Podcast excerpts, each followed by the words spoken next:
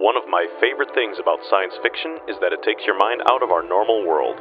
And throughout the ages, the human mind has come up with astounding stories. The goal of this podcast is to give you a taste of some amazing stories written in an older time. This is Adam Tagaro, and I present to you Yesterday's Sci-Fi. Sci-Fi. Sci-Fi.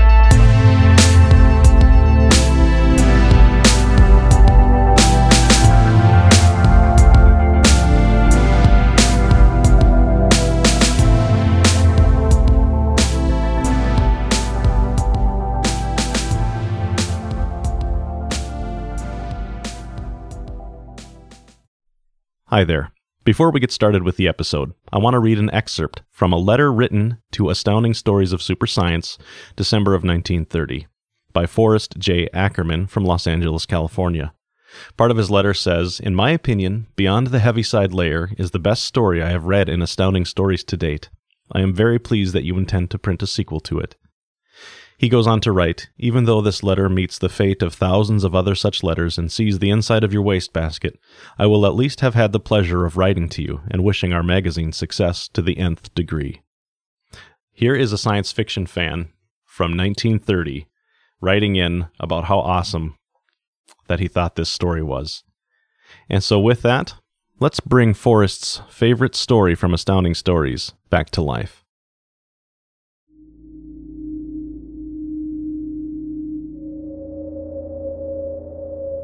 For 80 vertical miles, Carpenter and Bond blasted their way, only to be trapped by the extraordinary monsters of the Heaviside Layer.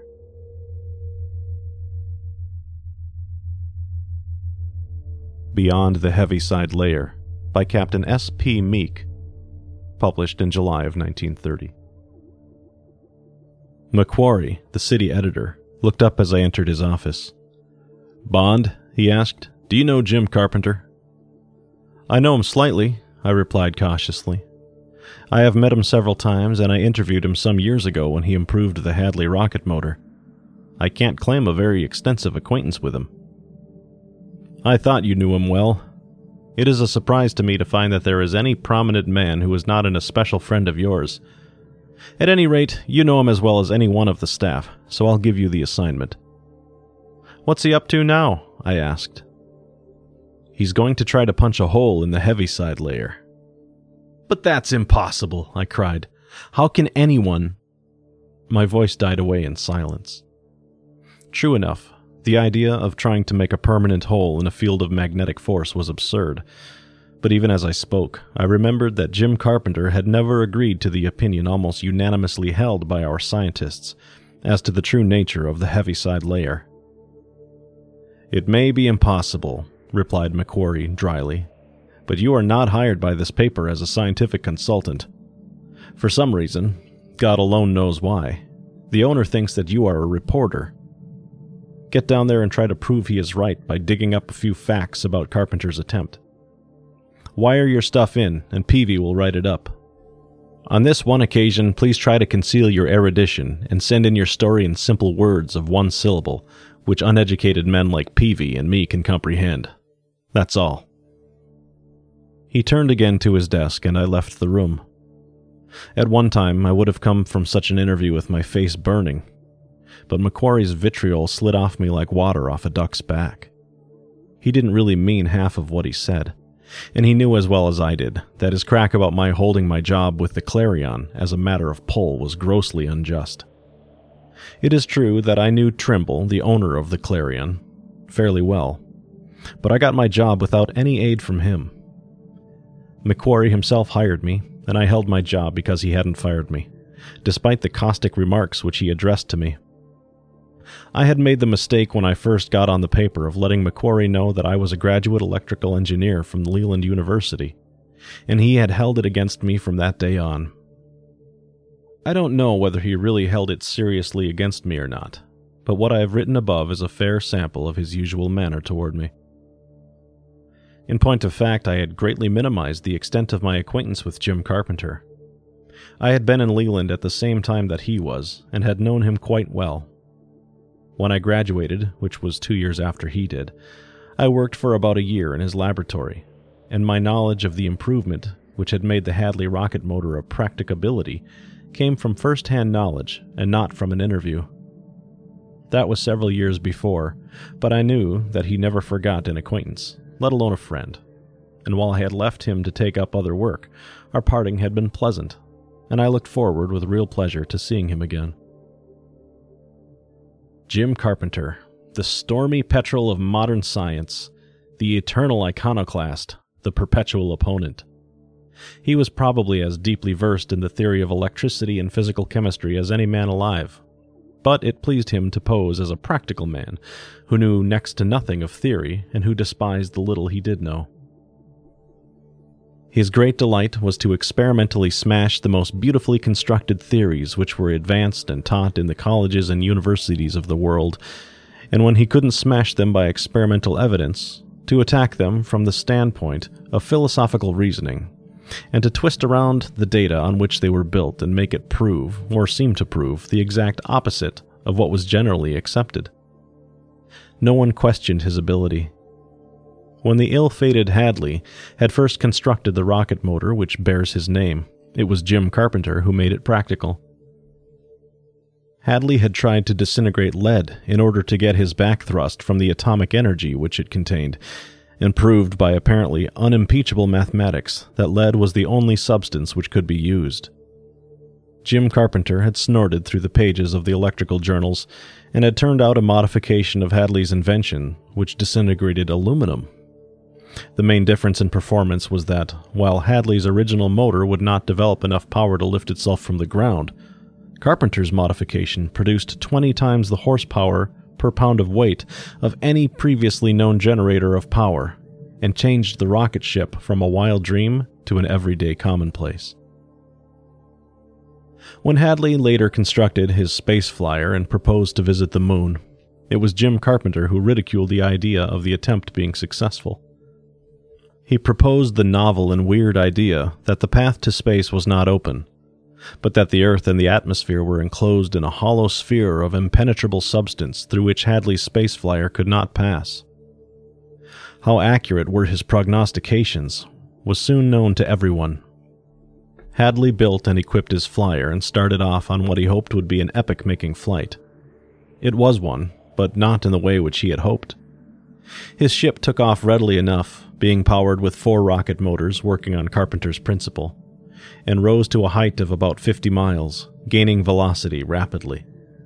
At that point, his velocity suddenly began to drop. He was in constant radio communication with the Earth, and he reported his difficulty. Carpenter advised him to turn back while he could, but Hadley kept on. Slower and slower became his progress, and after he had penetrated 10 miles into the substance which hindered him, his ship stuck fast. Instead of using his bow motors and trying to back out, he had moved them to the rear, and with the combined force of his four motors, he had penetrated for another two miles. There, he insanely tried to force his motors to drive him on until his fuel was exhausted. He had lived for over a year on his space flyer, but all his efforts did not serve to materially change his position. He had tried, of course, to go out through his airlocks and explore space, but his strength even although aided by powerful levers, could not open the outer doors of the locks against the force which was holding them shut. Careful observations were continuously made of the position of his flyer, and it was found that it was gradually returning toward Earth. Its motion was very slight, not enough to give any hope for the occupant. Starting from a motion so slow that it could hardly be detected, the velocity of return gradually accelerated and three years after Hadley's death, the flyer was suddenly released from the force which held it, and it plunged to the earth, to be reduced by the force of its fall to a twisted, pitiful mass of unrecognizable junk. The remains were examined, and the iron steel parts were found to be highly magnetized. This fact was seized upon by the scientists of the world, and a theory was built up of a magnetic field of force surrounding the Earth through which nothing of magnetic nature could pass. This theory received almost universal acceptance, Jim Carpenter alone of the more prominent men of learning refusing to admit the validity of it. He gravely stated it as his belief that no magnetic field existed, but that the heaviside layer was composed of some liquid of high viscosity, whose density and consequent resistance to the passage of a body through it increased in the ratio of the square of the distance to which one penetrated into it. There was a moment of stunned surprise when he announced his radical idea. Then a burst of Jovian laughter shook the scientific press. Carpenter was in his glory. For months he waged a bitter controversy in the scientific journals, and when he failed to win converts by this method, he announced that he would prove it by blasting away into space through the heaviside layer, a thing which would be patently impossible were it a field of force. He had lapsed into silence for two years, and his curt note to the Associated Press, to the effect that he was now ready to demonstrate his experiment, was the first intimation the world had received of his progress. I drew expense money from the cashier and boarded the Lark for Los Angeles. When I arrived, I went to a hotel and at once called Carpenter on the telephone. Jim Carpenter speaking, came his voice presently. Good evening, Mr. Carpenter, I replied. This is Bond of the San Francisco Clarion. I would be ashamed to repeat the language which came over that telephone. I was informed that all reporters were pests, and that I was a doubly obnoxious specimen, and that were I within reach, I would be promptly assaulted, and that reporters would be received at nine the next morning and no earlier or later. Just a minute, Mr. Carpenter, I cried as he neared the end of his peroration, and was, I fancied, about to slam up the receiver. Don't you remember me? I was at Leland with you and used to work in your laboratory in the atomic disintegration section. What's your name? he demanded. Bond, Mr. Carpenter. Oh, First Mortgage. Certainly I remember you. Mighty glad to hear your voice. How are you? Fine, thank you, Mr. Carpenter. I would not have ventured to call you had I not known you. I didn't mean to impose, and I'll be glad to see you in the morning at nine. Not by a long shot, he cried. You'll come up right away. Where are you staying? At the El Rey. Well, check out and come right up here. There's lots of room for you here at the plant, and I'll be glad to have you. I want at least one intelligent report of this experiment, and you should be able to write it. I'll look for you in an hour. I, I don't want to impose, I began, but he interrupted. Nonsense, glad to have you. I needed someone like you badly, and you've come just in the nick of time. I'll expect you in an hour. The receiver clicked, and I hastened to follow his instructions. A ringside seat was just what I was looking for, it took my taxi a little over an hour to get to the Carpenter laboratory, and I chuckled when I thought of how Macquarie's face would look when he saw my expense account. Presently, we reached the edge of the grounds, which surrounded the Carpenter laboratory, and were stopped at the high gate I remembered so well. Are you sure you'll get in, buddy? asked my driver. Certainly, I replied. What made you ask? Well, I've brought three chaps out here today, and none of them got in, he answered with a grin. I'm glad you're so sure, but I'll just wait around until you're inside before I drive away. I laughed and advanced to the gate. Tim, the old guard, was still there, and he remembered and welcomed me. Me orders was to let you right in, sor, he said as he greeted me. Just leave your bag here, and I'll have it sent right up. I dropped my bag and trudged up the well remembered path to the laboratory. It had been enlarged somewhat since I saw it last, and late though the hour was, there was a bustle in the air, and I could see a number of men working in the building. From an area in the rear, which was lighted by huge floodlights, came the staccato tattoo of a riveter. I walked up to the front of the laboratory and entered. I knew the way to Carpenter's office, and I went directly there and knocked. Hello, First Mortgage, cried Jim Carpenter as I entered in response to his call. I'm glad to see you. Excuse the brusqueness of my first greeting to you over the telephone, but the press have been deviling me all day, every man jack of them trying to steal a march on the rest. I'm going to open the whole shebang at 9 tomorrow and give them all an equal chance to look things over before I turn the current on at noon. As soon as we have a little chat, I'll show you over the works. After half an hour's chat, he rose. Come along, First Mortgage, he said. We'll go out and look the place over, and I'll explain everything. If my ideas work out, you'll have no chance to go over it tomorrow, so I want you to see it now. I had no chance to ask him what he meant by this remark, for he walked rapidly from the laboratory, and I perforce followed him. He led the way to the patch of lighted ground behind the building where the riveting machine was still beating out its monotonous cacophony, and paused by the first of a series of huge reflectors, which were arranged in a circle. Here is the start of the thing, he said. There are 250 of these reflectors arranged in a circle 400 yards in diameter. Each of them is an opened parabola of such spread that their beams will cover an area 10 yards in diameter at 50 miles above the Earth. If my calculations are correct, they should penetrate through the layer at an average speed of 15 miles per hour per unit. And by 2 o'clock tomorrow afternoon, the road to space should be open. What is your power? I asked. Nothing but a concentration of infrared rays. The heaviside layer, as you doubtless know, is liquid, and I think an organic liquid. If I am right in that thought, the infrared will cut through it like a knife through cheese. If it is a liquid, how will you prevent it from flowing back into the hole you've opened? I asked. When the current is first turned on, each reflector will bear on the same point. Notice that they are movable. They are arranged so that they move together. As soon as the first hole is bored through, they will move by clockwork, extending the opening until each points vertically upward, and the hole is 400 yards in diameter. I am positive that there will be no rapid flow even after the current is turned off for I believe that the liquid is about as mobile as petroleum jelly. Should it close, however, it would only take a couple of hours to open it again to allow the space flyer to return. What space flyer? I demanded quickly. The one we're going to be on, First Mortgage, he replied with a slight chuckle. We? I cried, aghast. Certainly, we, you and I. You didn't think I was going to send you alone, did you? I didn't know that anyone was going. Of course, someone has to go, otherwise, how could I prove my point? I might cut through a hundred holes, and yet these stiff necked old fossils, seeing nothing, would not believe. No, First Mortgage. When those arcs start working tomorrow, you and I will be in a Hadley spaceship up at the bottom of the layer, and as soon as the road has been opened, two of the lamps will cut off to allow us through. Then the battery will hold the road open while we pass out into space and return. Suppose we meet with Hadley's fate, I demanded.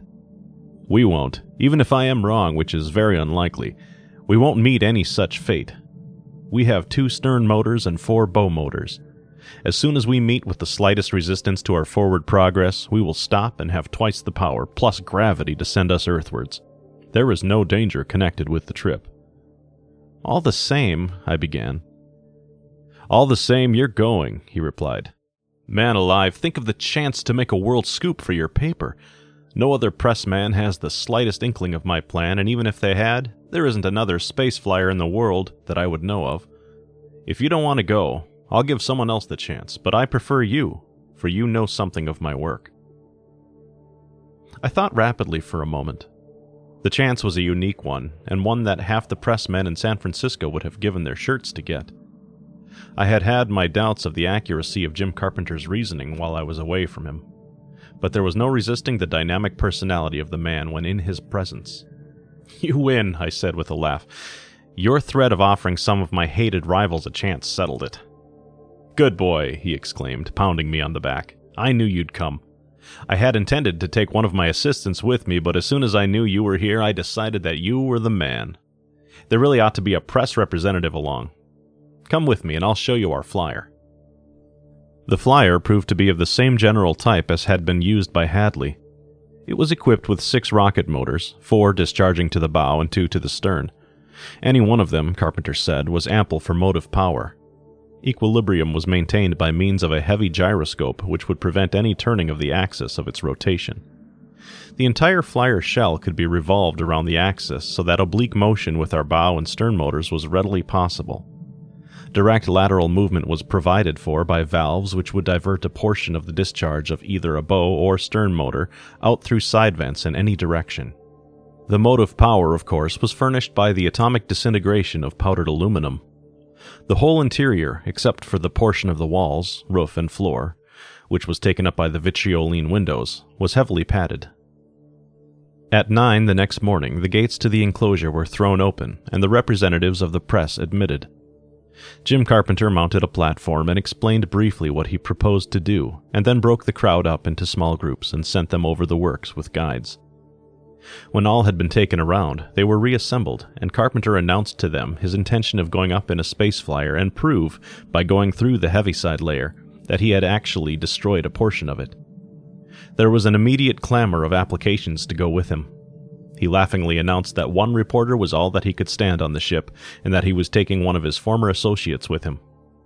I could tell by the envious looks with which I was favored that any popularity I ever had among my associates was gone forever. There was little time to think of such things, however, for the hour of our departure was approaching, and the photographers were clamoring for pictures of us and the flyer. We satisfied them at last, and I entered the flyer after Carpenter.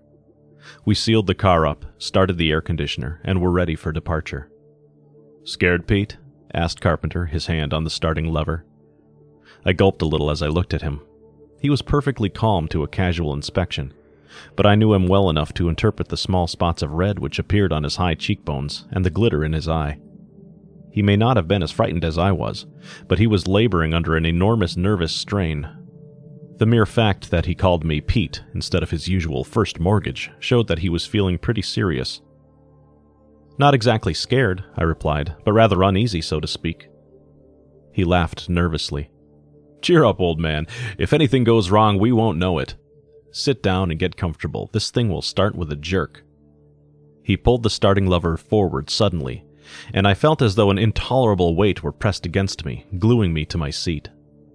The feeling lasted only for a moment, for he quickly eased up on the motor, and in a few moments I felt quite normal. How fast are we going? I asked. Only 200 miles an hour, he replied. We will reach the layer in plenty of time at this rate, and I don't want to jam into it.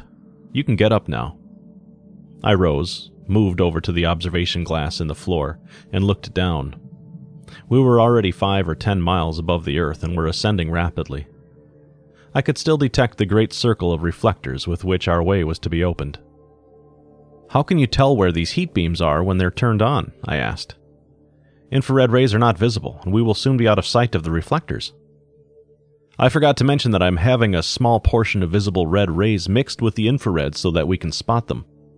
I have a radio telephone here, working on my private wavelength, so that I can direct operations from here as well as from the ground. In fact, better. If you're cold, turn on the heater.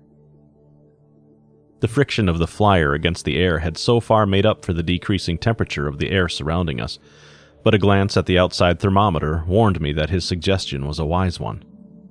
I turned a valve which diverted a small portion of our exhaust through a heating coil in the flyer.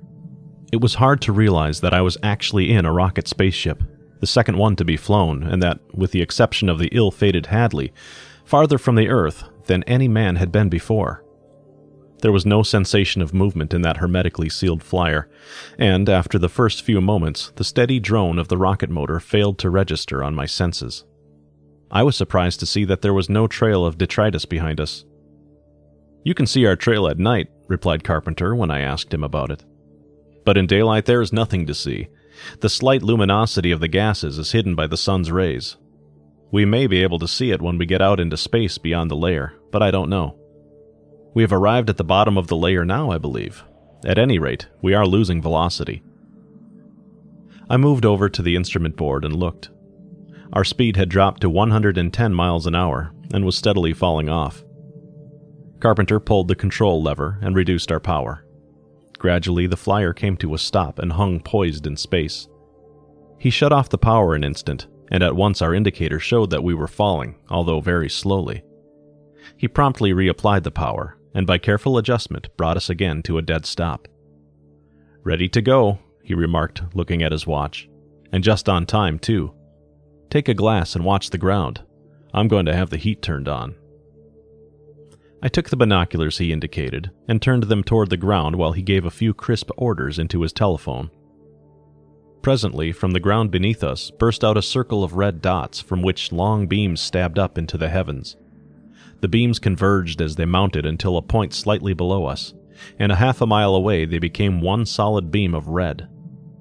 One peculiarity I noticed was that while they were plainly visible near the ground, they faded out and it was not until they were a few miles below us that they again became apparent. I followed their path upwards into the heavens. Look here, Jim, I cried as I did so. Something's happening. He sprang to my side and glanced at the beam. Hurrah! he shouted, pounding me on the back. I was right. Look, and the fools called it a magnetic field. Upward, the beam was boring its way, but it was almost concealed by a rain of fine particles of black which were falling around it. It's even more spectacular than I had hoped, he chortled. I had expected to reduce the layer to such fluidity that we could penetrate it or even vaporize it, but we are actually destroying it. That stuff is soot, and is proof, if proof be needed, that the layer is an organic liquid. He turned to his telephone and communicated the momentous news to the Earth, and then rejoined me at the window. For ten minutes we watched, and a slight diminution of the black cloud became apparent. They're through the layer, exclaimed Carpenter. Now watch, and you'll see something. I'm going to start spreading the beam. He turned again to his telephone, and presently the beam began to widen and spread out. As it did so, the dark cloud became more dense than it had been before. The earth below us was hidden, and we could see the red only as a dim, murky glow through the falling soot. Carpenter inquired of the laboratory and found that we were completely invisible to the ground, half the heavens being hidden by the black pall. For an hour, the beam worked its way toward us. The hole is about 400 yards in diameter right now, said Carpenter as he turned from the telephone. I have told them to stop the movement of the reflectors, and as soon as the air clears a little, we'll start through. It took another hour for the soot to clear enough that we could plainly detect the ring of red light before us. Carpenter gave some orders to the ground, and a gap 30 yards wide opened in the wall before us. Toward this gap, the flyer moved slowly under the side thrust of the diverted motor discharge. The temperature rose rapidly as we neared the wall of red light before us. Nearer we drew until the light was on both sides of us. Another few feet, and the flyer shot forward with a jerk and threw me sprawling on the floor. Carpenter fell too, but he maintained his hold on the controls and tore at them desperately to check us. I scrambled to my feet and watched. The red wall was alarmingly close. Nearer we drove, and then came another jerk which threw me sprawling again. The wall retreated. In another moment we were standing still, with the red all around us at a distance of about 200 yards. We had a narrow escape from being cremated, said Carpenter with a shaky laugh. I knew that our speed would increase as soon as we got clear of the layer, but it caught me by surprise just the same. I had no idea how great the holding effect of the stuff was. Well, First Mortgage, the road to space is open for us. May I invite you to be my guest on a little weekend jaunt to the moon? No thanks, Jim, I said with a wry smile. I think a little trip to the edge of the layer will quite satisfy me. Quitter, he laughed. Well, say goodbye to familiar things. Here we go. He turned to the controls of the flyer, and presently we were moving again this time directly away from the earth. There was no jerk at starting this time, merely a feeling as though the floor were pressing against my feet, a great deal like the feeling a person gets when they rise rapidly in an express elevator. The indicator showed us that we were traveling only 60 miles an hour. For half an hour, we continued monotonously on our way with nothing to divert us. Carpenter yawned. Now that that's over, I feel let down and sleepy, he announced. We are well beyond the point to which Hadley penetrated, and so far we have met with no resistance. We are probably nearly at the outer edge of the layer. I think I'll shoot up a few miles more and then call it a day and go home. We are about 80 miles from the Earth now. I looked down but could see nothing below us but the dense cloud of black soot resulting from the destruction of the heaviside layer. Like Carpenter, I felt sleepy, and I suppressed a yawn as I turned again to the window. Look here, Jim, I cried suddenly. What's that? He moved in a leisurely manner to my side and looked out. As he did so, I felt his hand tighten on my shoulder with a desperate grip. Down the wall of red which surrounded us was coming an object of some kind. The thing was full 75 yards long and half as wide at its main portion, while long irregular streams extended for a hundred yards on each side of it. There seemed to be dozens of them. What is it, Jim? I asked in a voice which sounded high and unnatural to me. I don't know, he muttered, half to me and half to himself. Good Lord, there's another of them. He pointed. Not far from the first of the things came another, even larger than the first. They were moving sluggishly along the red light, seeming to flow rather than to crawl. I had a horrible feeling that they were alive and malignant. Carpenter stepped back to the controls of the flyer and stopped our movement. We hung in space, watching them. The things were almost level with us, but their sluggish movement was downward toward the earth.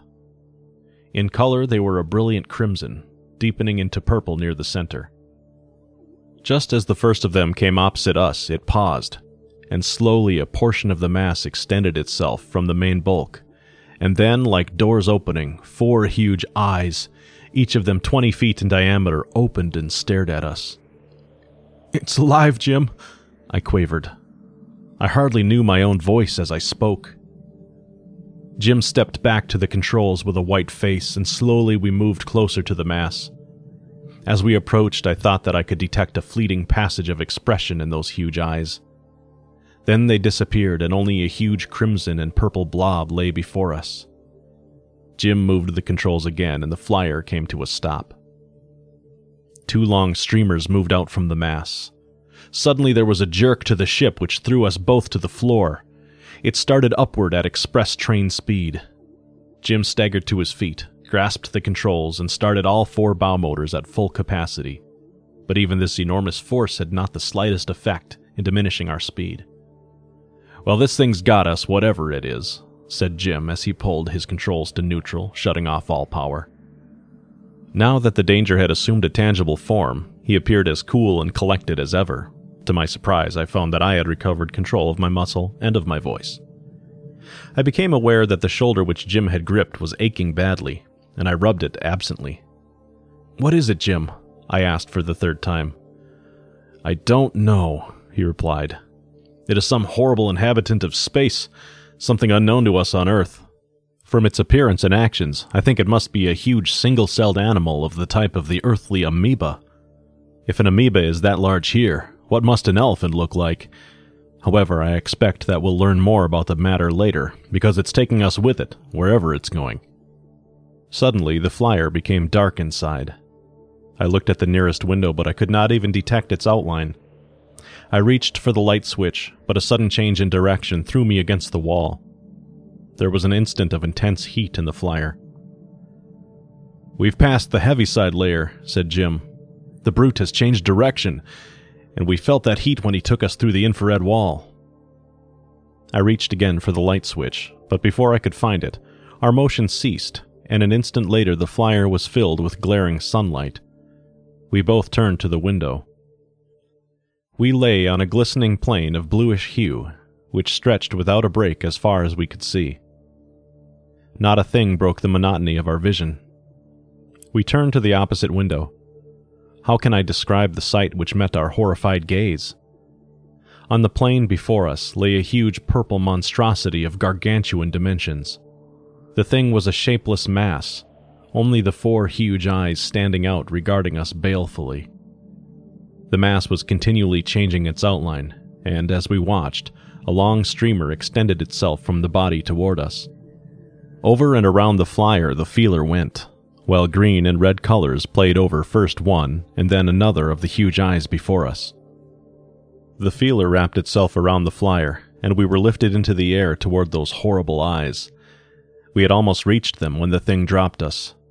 We fell to the plain with a crash. We staggered to our feet again and looked out. Our captor was battling for its life. Its attacker was a smaller thing of a brilliant green hue, striped and mottled with blue and yellow. While our captor was almost formless, the newcomer had a very definite shape. It resembled a cross between a bird and a lizard, its shape resembling a bird, as did tiny rudimentary wings and a long beak, while the scaly covering and the fact that it had four legs instead of two bore out the idea that it might be a lizard. Its huge bird like beak was armed with three rows of long, sharp teeth with which it was tearing at our captor. The purple amoeba was holding its assailant with a dozen of its thrown out feelers, which were wrapped around the body and legs of the green horror. The whole battle was conducted in absolute silence. Now's our chance, Jim, I cried. Get away from here while that dragon has the amoeba busy. He jumped to the control levers of the flyer and pulled the starting switch well forward. The shock of the sudden start hurled me to the floor, but from where I fell I was able to watch the battle on the plain below us. It raged with uninterrupted fury as I felt certain of our escape, when with a shock which hurled both Jim and me to the ceiling, the flyer stopped.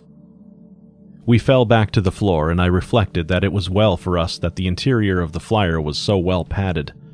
Had it not been, our bones would have been broken a dozen times by the shocks to which we had been subjected. What now? I asked as I painfully struggled to my feet. Another of those purple amoebas, replied Jim from the vantage point of a window. He's looking us over as if he were trying to decide whether we are edible or not. I joined him at the window. The thing which had us was a replica of the monster we had left below us engaged in battle with the green dragon which had attacked it. The same indefinite and ever changing outline was evident, as well as the four huge eyes. The thing regarded us for a moment and slowly moved us up against its bulk until we touched it. Deeper and deeper into the mass of the body we penetrated, until we were in a deep cavern with the light coming to us only from the entrance. I watched the entrance, and horror possessed my soul. The hole's closing, Jim, I gasped. The thing is swallowing us. I expected that, he replied grimly. The amoeba has no mouth, you know. Nourishment is passed into the body through the skin, which closes behind it. We are a modern version of Jonah and the whale, First Mortgage. Well, Jonah got out, I ventured. We'll try to, he replied. When that critter swallowed us, he got something that will prove pretty indigestible. Let's try to give him a stomach ache. I don't suppose that a machine gun will affect him, but we'll try it. I didn't know that you had any guns on board. Oh, yes, I've got two machine guns. We'll turn one of them loose, but I don't expect much effect from it. He moved over to one of the guns and threw off the cover which had hidden it from my gaze. He fed in a belt of ammunition and pulled his trigger. For half a minute he held it down, and 250 caliber 30 bullets tore their way into space. There was no evidence of movement on the part of our host. Just as I thought, remarked Jim as he threw aside the empty belt and covered the gun again. The thing has no nervous organization to speak of, and probably never felt that. We'll have to rig up a disintegrating ray for him. What? I gasped. A disintegrating ray, he replied. Oh, yes, I know how to make the fabulous death ray that you journalists are always raving about. I have never announced my discovery, for war is horrible enough without it, but I have generated it and used it in my work a number of times. Did it never occur to you that the rocket motor is built on a disintegrating ray principle? Of course it is, Jim. I never thought of it in that light before, but it must be. How can you use it? The discharge from the motors is a harmless stream of energy particles. Instead of turning the ray into powdered aluminum and breaking it down, what is to prevent me from turning it against the body of our captor and blasting my way out? I don't know. Well, nothing is. I'll have to modify one of the motors a little, but it's not a hard job. Get some wrenches from the toolbox and we'll start. An hour of hard work enabled us to disconnect one of the reserve bow motors, and after the modifications Jim had mentioned, turned the ray out through the port through which the products of disintegration were meant to go. When we had bolted it in place with an improvised coupling, Jim opened the vitrioline screen which held in our air and turned to his control board. Here goes, he said. He pulled the lever to full power, and with a roar which almost deafened us in the small flyer, the ray leaped out to do its deadly work. I watched through a port beside the motor. There was a flash of intense light for an instant, and then the motor died away in silence. A path to freedom lay open before us. Jim started one of the stern motors, and slowly we forced our way through the hole torn in the living mass. When we were almost at the surface, he threw in full power and we shot free from the amoeba and into the open. Again, we were stopped in midair and drawn back towards the huge bulk. The eyes looked at us and we were turned around. As the ray swung into position to point directly toward one of the eyes, Jim pulled the controlling lever. With the flash of light which ensued, the eye and a portion of the surrounding tissue disappeared. The amoeba writhed and changed shape rapidly, while flashes of brilliant crimson played over the remaining eyes.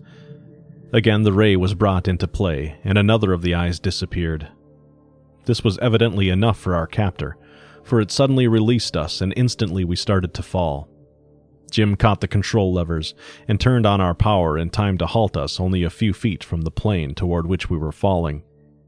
We were close to the point whence we had started up, and we could see that the battle below us was still raging.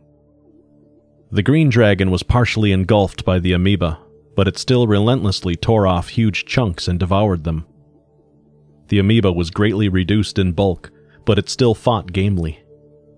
Even as we approached, the dragon was evidently satiated, for it slowly withdrew from the purple bulk and back away.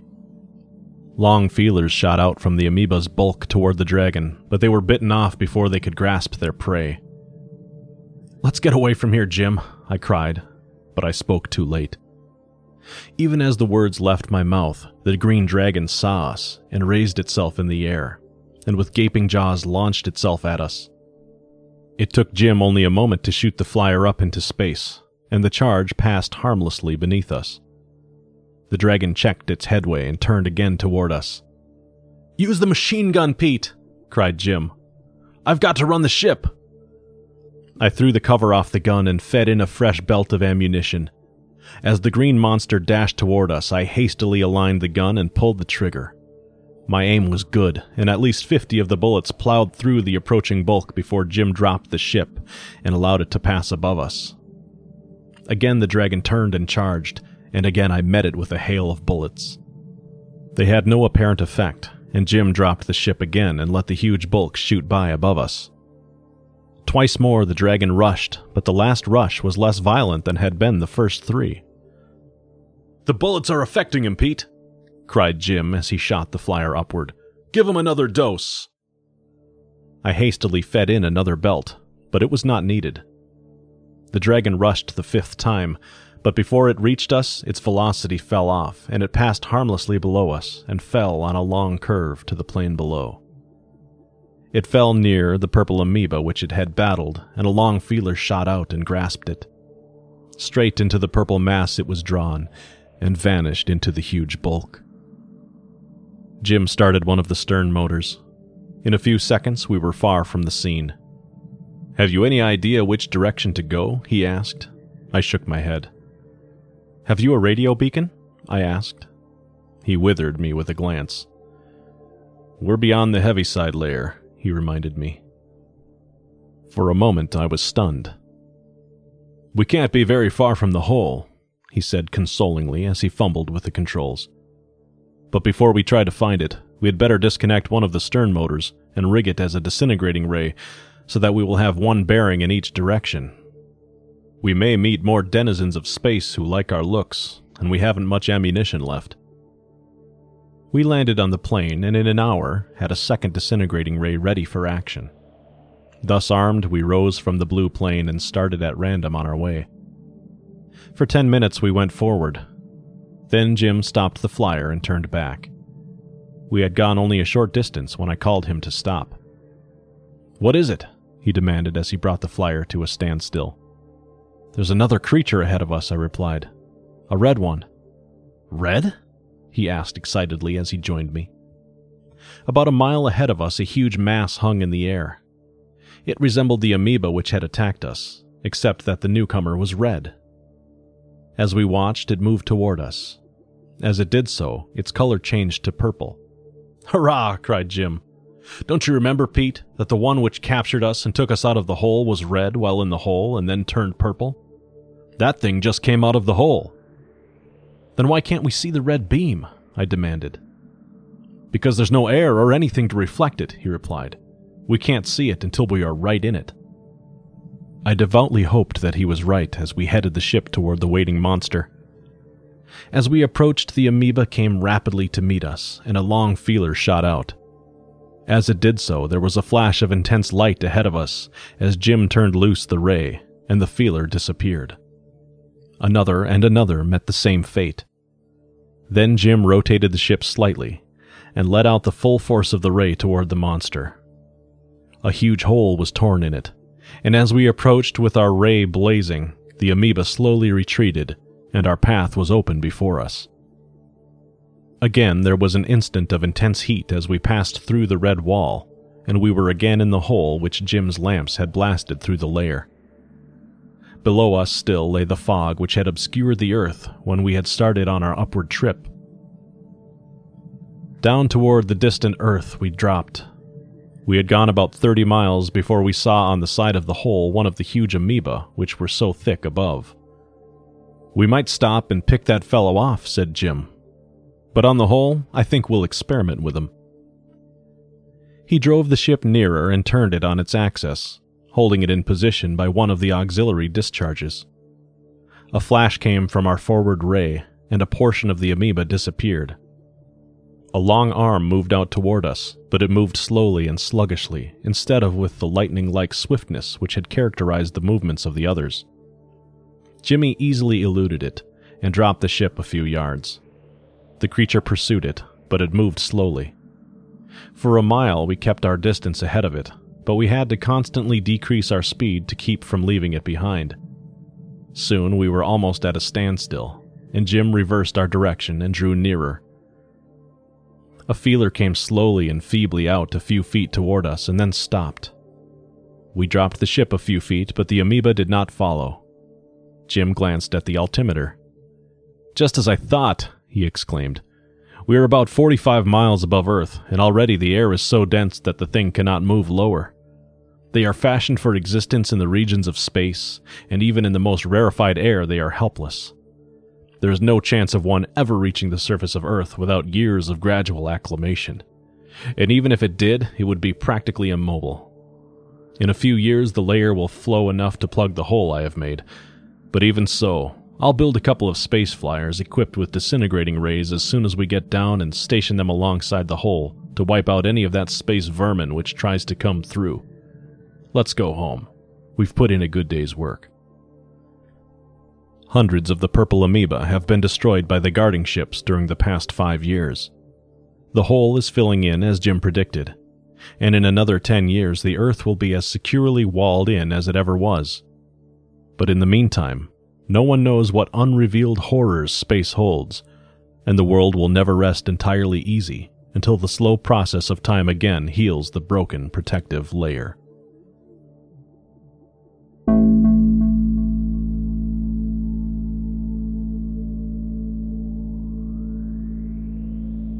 Thank you so much for listening to this episode of Yesterday's Sci Fi.